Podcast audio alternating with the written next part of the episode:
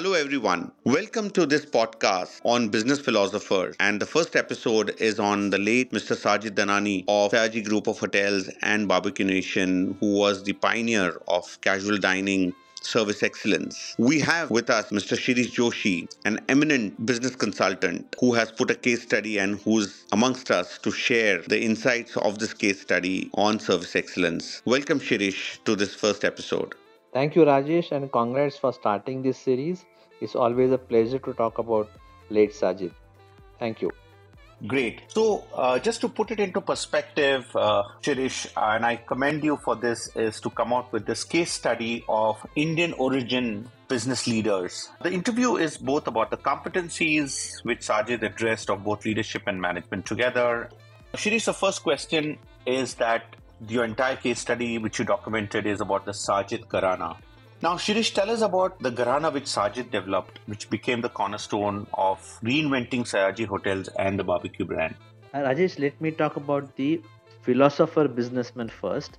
You might have heard of a guy called Plato, a Greek philosopher who had conceptualized a very good king as a philosopher king. Absolutely.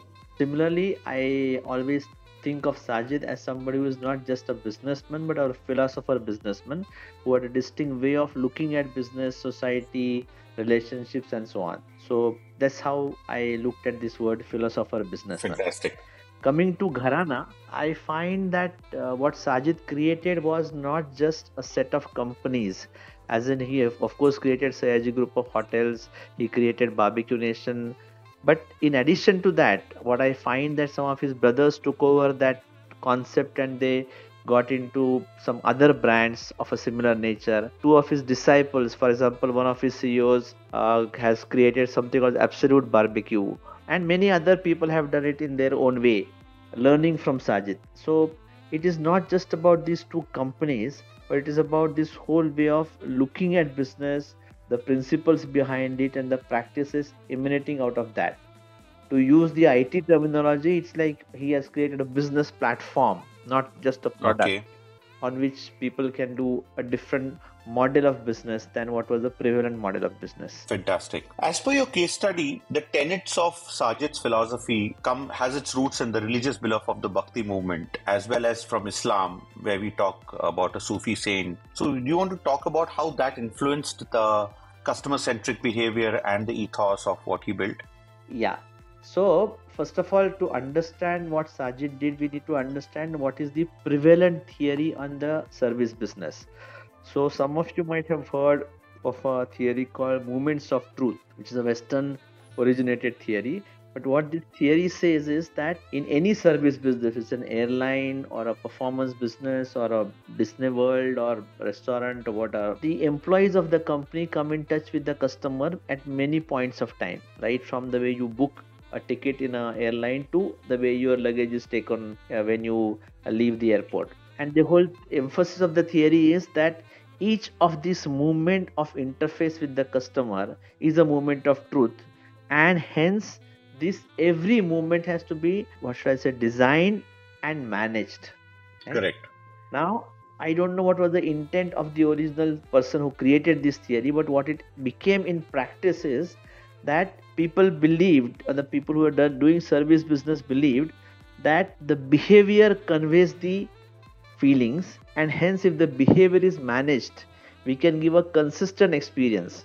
So they went on designing these experiences and they went even to the extent of saying how much wide the mouth should be when you laugh or, in, or how many degrees you should bend, etc. etc. So there's a whole concept of moment of truth which kind of governs or that's a paradigm of most of the services businesses that we know of which are successful and so on and so forth. Now in the background of this, what Sajid that did was something very very different he believed that it is not the behavior but it is the intent or the intention behind the behavior in other words if i have an intention of wanting to greet rajesh yeah. my intention will reach rajesh if my intention is genuine right. it doesn't have to be done in one particular fashion or a one standardized fashion so more spontaneously i allow myself to express my feelings the intent will reach the customer or the other person now this I was I, I tried to search this where is this coming from And then I realized that in the Bhakti movement, for example, Maharashtra, there was a guy called Chokha Mela. Okay. And his, you know, his creations talk about that even if the Bhakt is not the best looking from an outer way, his intention matters. Even the Sufi saint Al Ghazali has talked about the intent and the sincerity of the Banda. So I believe that it came from these kind of philosophical moorings. Those Sajid did not specifically talk about them, but more and more I go into it, I found that this is the source of his whole way of thinking, which is very different from the prevalent theory of movements of And to take it further, what I keep hearing is the kind of what we call as robotization of behavior, which the kind of West practiced in customer service. And this is an absolute different way of looking at it. Fantastic. Yeah.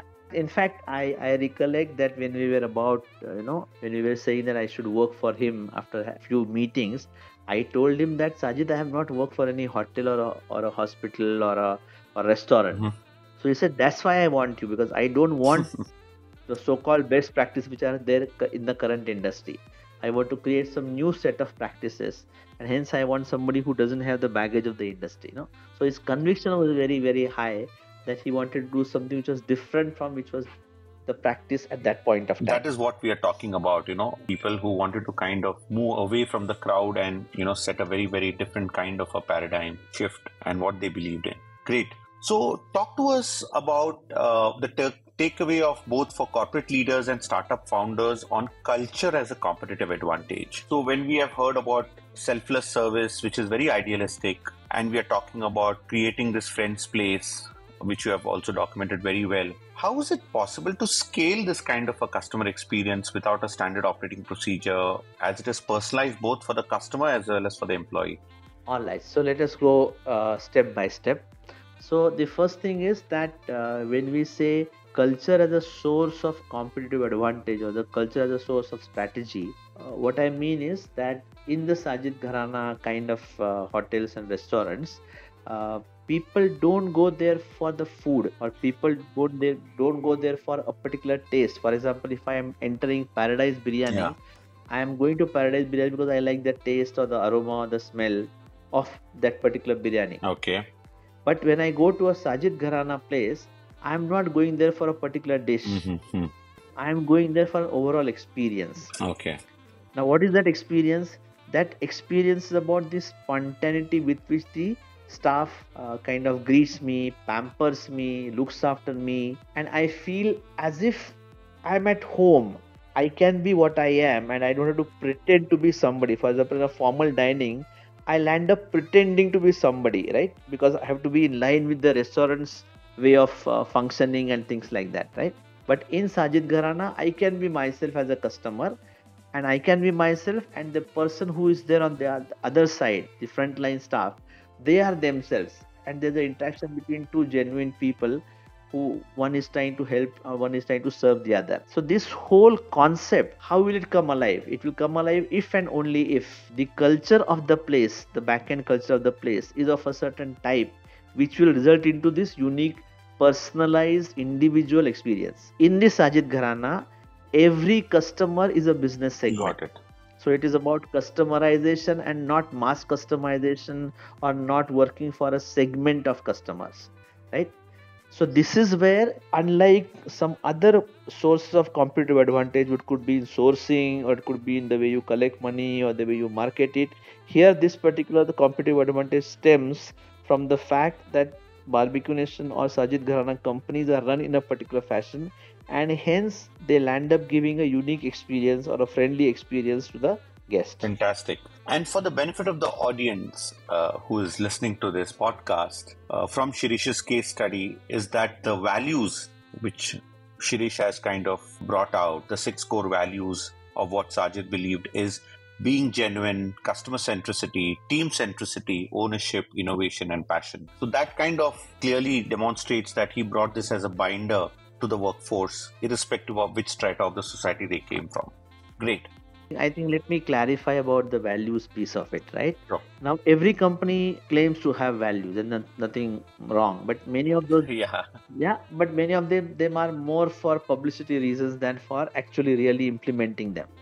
But in the case of Barbeque Nation, values are so crucial that they are the bedrock of the culture. Got it. Because if I am basing my whole business model on spontaneous behavior, Yeah. I cannot create SOPs for spontaneous behavior. Correct. Let me give an example. So, in one particular situation, a particular guest had some whatever stomach upset or whatever, he puked. Okay. Now, the the guest uh, associate went to him and he cleaned him. Now, the guest was in tears because he said, My son or daughter also may not do this for me, which this person has done. Correct. Now, this is not something which was taught to the waiter, quote unquote. Correct. Right? This is something which he did on his own because he thought that I must do my best to serve and make the customer happy. Now, how will you achieve this? Correct.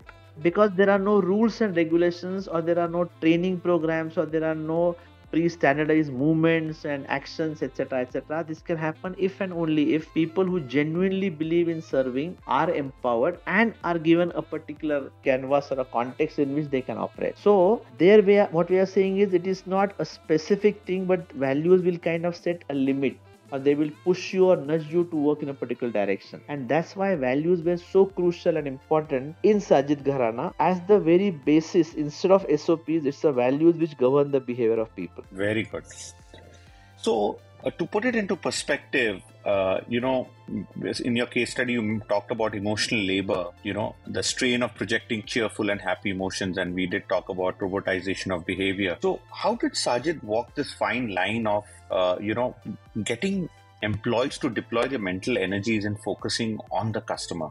Can you bring out some insights if this is practical and is it beyond the hospitality industry? Yeah, so so typically they say that in the so-called manufacturing industry, people have physical labor. In the IT industry, they have intellectual labor, Correct. and the service industry, they have emotional labor. Emotional labor essentially means that I need to project emotions of happiness, etc., etc., when I don't internally feel the same Yeah. like an actor has to do in a drama, for example. Now, what we find in Sajid kind of platform or Sajid Gharana is that people can afford to be genuine. Got it. And if they have something, they can share it with their colleagues, etc., etc. So they don't have to put up a face in front of the customer. Right? Part one. Got it. Now, secondly, what we find is that uh, the whole culture or the whole set of employee policies are conducive to this kind of behavior. Got it. Strategy, the review, the training, the HR policies all bring come together for promoting this kind of unique culture, which then makes the customer feel that he is at home. There are some very interesting uh, episodes in uh, the whole Sajid Gharana cases. For example, if you go to Sajid Gharana restaurants and you say, I want chili chicken without chili, Okay. you will get it. Okay. Because the belief is not in serving quote unquote authentic food. Okay. The belief is that if the customer is defining chili chicken as something without chili, so be it. Got it. Right? So it's not about the quote unquote best food or the most authentic food or unique signature dish of the restaurant, but it is about making the guest personally comfortable and be on his own as a person and celebrate the way he wants to celebrate spontaneously along with the staff of the restaurant. So this whole business model or this whole business strategy is very fundamentally different from other strategies. What we talked about from customer focus or being customer centric. And I think there was also one anecdote of a police official. You want to talk a little about it? Yeah. So, see, all companies that I know of uh, talk about, you know, being loyal to the customer. Correct. But many times, what we need to ask is how many customers are loyal to the company, Correct. right? and that's the real test. Fantastic. So, in Sayaji Hotel, once it so happened that one senior police official kind of came at the last moment in the in the hotel, and of course he demanded to stay in a suite. Now, obviously, there are very limited suites even in a in a big hotel. Correct. so they did not have an empty suite now this news went to one of the guests in the suite who was who was a regular customer and then he told the restaurant general manager saying that please vacate me from this suite and give this suite to this police official and i will stay in a normal room because entertaining this police officer is important for your ho- hotel at this point of time. Now i have not heard this kind of a story. That's true. people talk about their loyalty to the customer but the fierce loyalty of the customer to the brand or to the company is created because of this genuineness And these four or five values that uh, Sajid kind of conceptualized, at least four of them were very visible and people were trained for values and trained for values to a great kind of extreme extent. For example, uh, in a restaurant kind of thing, people will tell you how where to keep uh, the glass. Correct. Right, right hand side or left hand side or front or back, whatever. Correct. So the instruction in barbecue nation was that keep the glass where the customer wants it. If he wants on the right, you'll keep on the right. If he wants on the left, you'll keep on the left. Correct. Right. So I mean, of course, there was some culinary uh, training there or some service training there, but every time everything will be conveyed or everything will be seen through the prism of values. Correct. And values were deeply ingrained through the process of acculturation and through the process of socialization. And in the initial stages of the whole company, because if you want to make it scalable, the values should become a part of everybody. Correct. Now, how Sajid achieved this was that in the initial days of Sayaji or Barbeque Nation, Mm-hmm. any decision which really tested the values, Yeah. right, was taken with lot of discussion. So, if this is a situation, this is a situation we are confronted with. Now, these are values. How do we apply these values? Correct. And he has taken very tough decisions. Got it. For example, I recollect one of the values is integrity. Mm-hmm. Now, one of the business uh, managers or the restaurant heads once to can advance from the customer to entertain or do some employee engagement activity. Okay. Now, he had not taken the money for himself, he had taken the money for employees.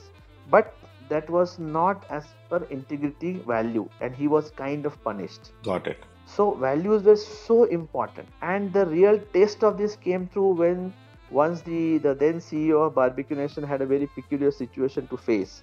So, once what happened was a customer shouted at the employee. Okay. Now it's a dilemma between customer centricity and team centricity. Correct. So what the CEO did was he kept on asking the customer, "Sir, आपने ऐसा क्यों किया?" Got it. And finally, the customer sheepishly agreed that he should not have did- done what he did. Got it. Now this is really kind of a tightrope walk which the CEO walked because he had inherited or imbibed the values and not an SOP or a behavioral standard. Now that's how the values permeated every nook and corner, walk of the business, and so on and so forth. That's why it became what it became. Absolutely wonderful. So, Shirish, my next question is there must be something done uh, to sustain the customer centricity. And you mentioned in your case study about the GSI, the Guest Satisfaction Index, as a process. Can you talk to us on what it is and what are the implications on employee engagement and reward? Right. So I think let us use this as an illustration just to see what's the connect between the culture as a competitive advantage and values and practices. Right.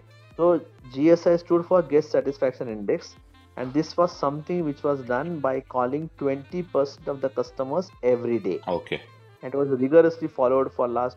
Even now it is followed. I'm told in the various restaurants in the Sajid Gharana Okay. Right.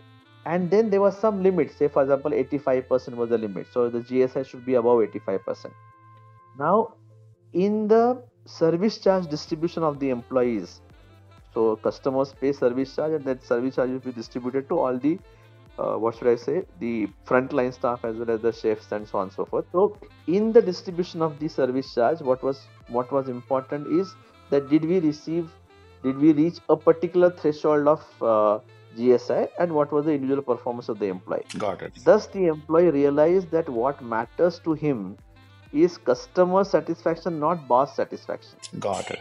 On the other hand, when we talk about the uh, managerial staff, the variable compensation was designed, and in the variable compensation, 45% of the weight, the most significant weight, was given to GSI, not to profitability Oh, because the assumption was that if the GSI comes through, profit will be a function of that. absolutely.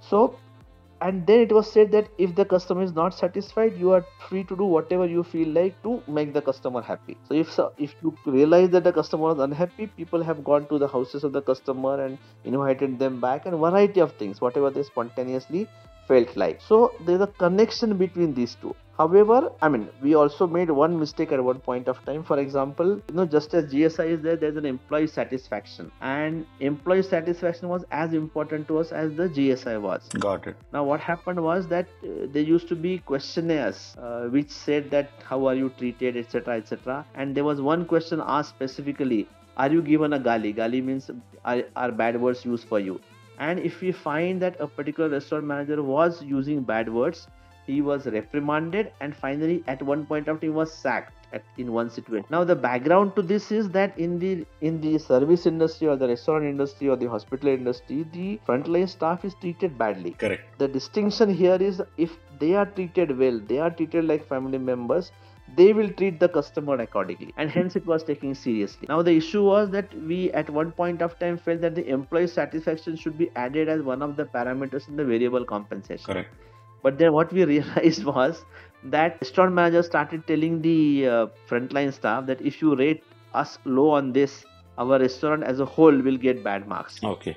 And then we realized that it should be used as a parameter for improving but not as a parameter for measurement. Measurement. Because parameter for measurement if it is done it will distort the behavior. Got it. So we changed it. So the point i'm making is that the human resource policies the business policies were all aligned at these various levels so that it becomes replicable. Because barbecue nation today i think has more than 130 restaurants. The absolute barbecue has 45 restaurants and things like that so going on that big a scale requires that it should become scalable and this scalability was achieved by ensuring that these various elements are connected to one another and the management at various levels whether it's the review or in their behavior for example if i'm talking about customer centricity even if Sajid's relatives come, they will get a second priority over the customer. Okay. So the boss is emitting the values through his behavior and that is visible to people. On the other hand, for example, if there's a value deviation, the employees were allowed to contact Sajid and after he died, his wife has taken over that role that you can directly write to her or you can phone her that there is a value violation happening and there'll be a deep inquiry done and if value is found out,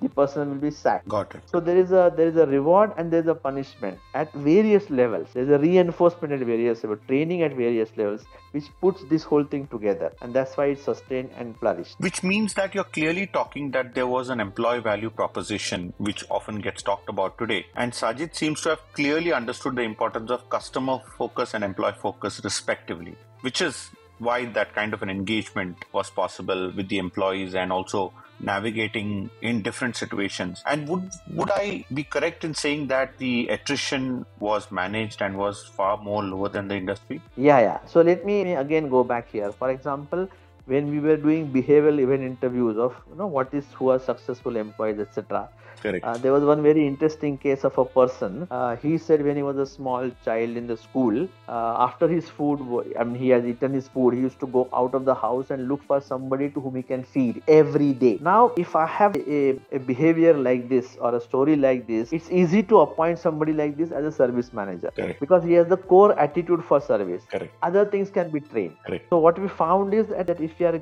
selecting people for the right attitude, then knowledge and skill can be given, and the right right attitude was not there, the person will get thrown out of the system very fast because it's a very rigorous work, lot of work. Correct. And what we found is that the attrition was primarily because of such mismatches because there's a limitation to which you can assess people at the interview stage. Right? Correct. And we selected people from very poor backgrounds, from poor states, because attrition was again a concern. That if I take somebody from Rajasthan or somewhere where the tourism has a high potential, such people will not stay. Correct. So we went into rural areas, selected people, got them, inducted them properly. For example, in our induction program, first two days, for example, we'll to induct them in the city, like what is a metro, how to take money from ATM, make them comfortable as human beings, and then we will induct them as employees. Very good. So the whole approach was very different in terms of the employee proposition. And since the employees is intrinsically like what they are doing, we don't have to have artificial employee engagement stuff for them. Got it. In HR these days, the jobs are very boring and then you do artificial engagement, right? Correct. So can I select people who like those kind of jobs? Is there an intrinsic match between the kind of person, the employees and the kind of job which is being offered to him? If that match is there, then automatically things will follow. So this whole employee uh, proposition is connected to business on the other hand and permeates through the entire life cycle of HR, right from selection, remuneration, whatever placement, appraisal, and so on and so forth. Fantastic. So, finally, coming to the last question, Shirish, the leadership style at various levels can be termed as nurturant task leader, and I think this is a term coined by the late Dr. J.B.P. Sinha to explain the Indian leadership model, which largely emanates from the egalitarian culture which is the current norm. So, how does this leadership style connect with the egalitarian culture, like hierarchy, etc., which is which is part of the you know Indian culture, and how is this different? So, I mean, it is quite fashionable, and the IT industry as a whole has brought egalitarianism in the uh, in the workplace. So, like people will call their boss with the first name and you know Correct. hierarchy is paid down and so on and so forth now the important thing here is that leadership style should be a function of the nature of business that we are in the nature of people who are working there and so on and so forth and it is not necessarily just to ape something because that's fashionable to do that. Now, if you look at the restaurant business, the restaurant in the middle of a city where many things can happen on the spot and you cannot reach there. So it's almost like a ship in the sea. Got it. So what the head of the ship is is what the restaurant manager is to the people. Got it. Right? Well, similarly, the people also came from poor, deprived background, so they will look forward to him. So he was like a classical head of the family. He has to be very conscious, or she has to be very conscious about herself or himself as a leader and the people below also have to give him respect. So even the use of word sir is there both for the customer as well as for the uh, boss because we have to fall in line with whatever instruction he has to finally give in case of emergency or things like that right? So this whole culture is like a family culture with the head of the family being there which is slightly different from what is touted as a whatever egalitarian culture. And that is useful in some context but in this context we found that this kind of culture was very important and that's why the nurturant task leaders leadership style which is supposed to be a very Indian way of managing uh, subordinates fitted very well. Great. So, to conclude this interview, I want to kind of put uh, certain things into practice. And this is not a fairy tale with the ending and they live happily ever after. And thank you, Shirish, for bringing out the essence in this case study as an organization design practitioner. Yeah, thank you, Rajesh. And I hope this will help the organization design practitioners to understand how these whole things are connected and how organizations need to be designed to be in sync with the business strategy and the competitive advantage and many other subsystems of the business. Thank you for giving this opportunity. Thank you very much.